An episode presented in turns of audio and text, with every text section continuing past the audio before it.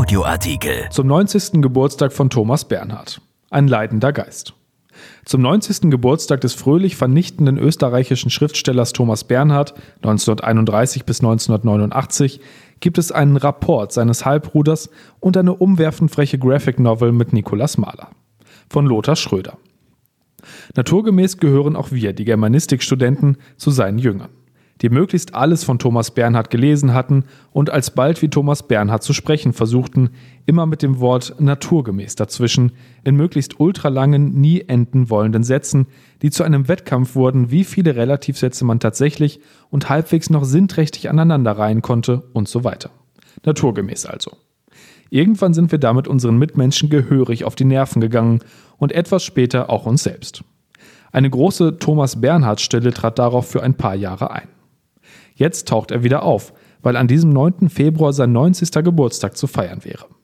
Geboren wurde der überzeugte Österreicher und fulminante Österreich-Hasser im niederländischen Herlen in einem von Ordensschwestern geführten Entbindungsheim für ledige Mütter. Seine Mutter kehrte alsbald nach Österreich zurück und ließ ihren Sohn zeitweilig in einem Pflegeheim zurück. Lebensanfänge wünscht man sich geborgener. Es ist der Prolog zu einer Existenz, die sich zurückzieht und aus Schutz immer wieder auf sich selbst bezieht. Meine Krankheit ist die Distanz, hat er selbst gesagt. Sein Halbbruder Peter Fabian hat zum 90. des Autors eine persönliche Lebensbeschreibung versucht.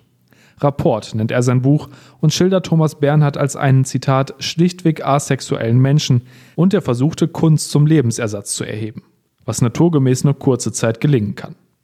In seinem riesigen erzählerischen und dramatischen Werk hat Bernhard auch autobiografisches versucht.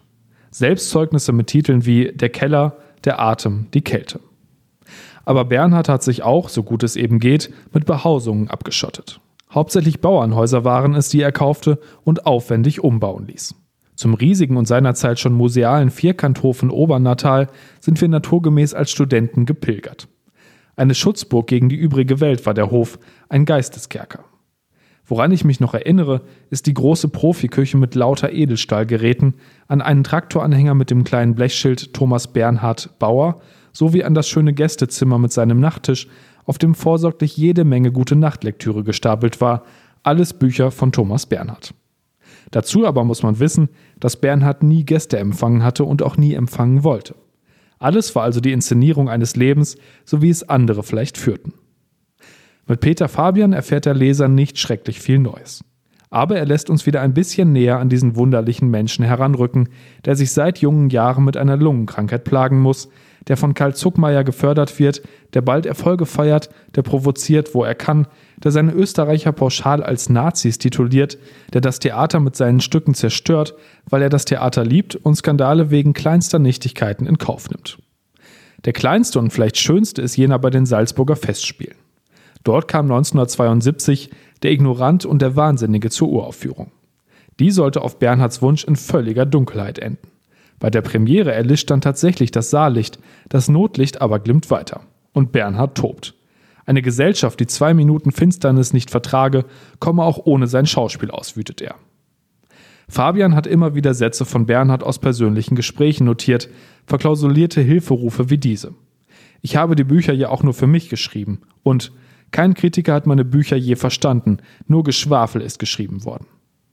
Wer angesichts einer solchen kunstradikalen und distanzverliebten Existenz in Trübsal gerät, sollte zur unkorrekten Biografie aus der Feder von Nikolaus Mahler greifen.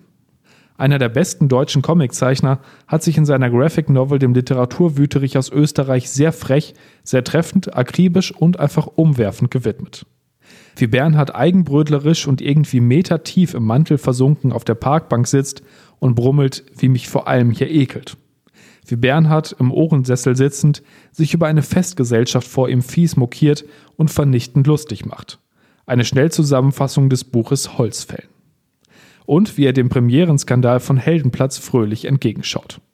Das Stück wurde 50 Jahre nach dem sogenannten Anschluss Österreichs an NS-Deutschland und zum 100. Geburtstag des Wiener Burgtheaters aufgeführt. Erwartbar viel Aufregung gab es und viele Buß- und Zwischenrufe, was Bernhard in seiner überlieferten Meinung bestärkte. Es gibt jetzt mehr Nazis in Wien als 38 und in jedem Wiener steckt ein Massenmörder. Sein Testament natürlich war auch eine kleine Rache an seine Heimat, mit dem Aufführungsverbot seiner Stücke auf österreichischem Staatsgebiet. Nach all dem Spektakel zeichnet Nikolaus Mahler ein sehr stilles Ende, begleitet von Bernhards Prophezeiung. Ich gehe, wie ich gekommen bin, unbemerkt, naturgemäß. Erschienen in der Rheinischen Post am 9. Februar 2021 und bei RP Online. RP Audioartikel. Ein Angebot von RP Plus.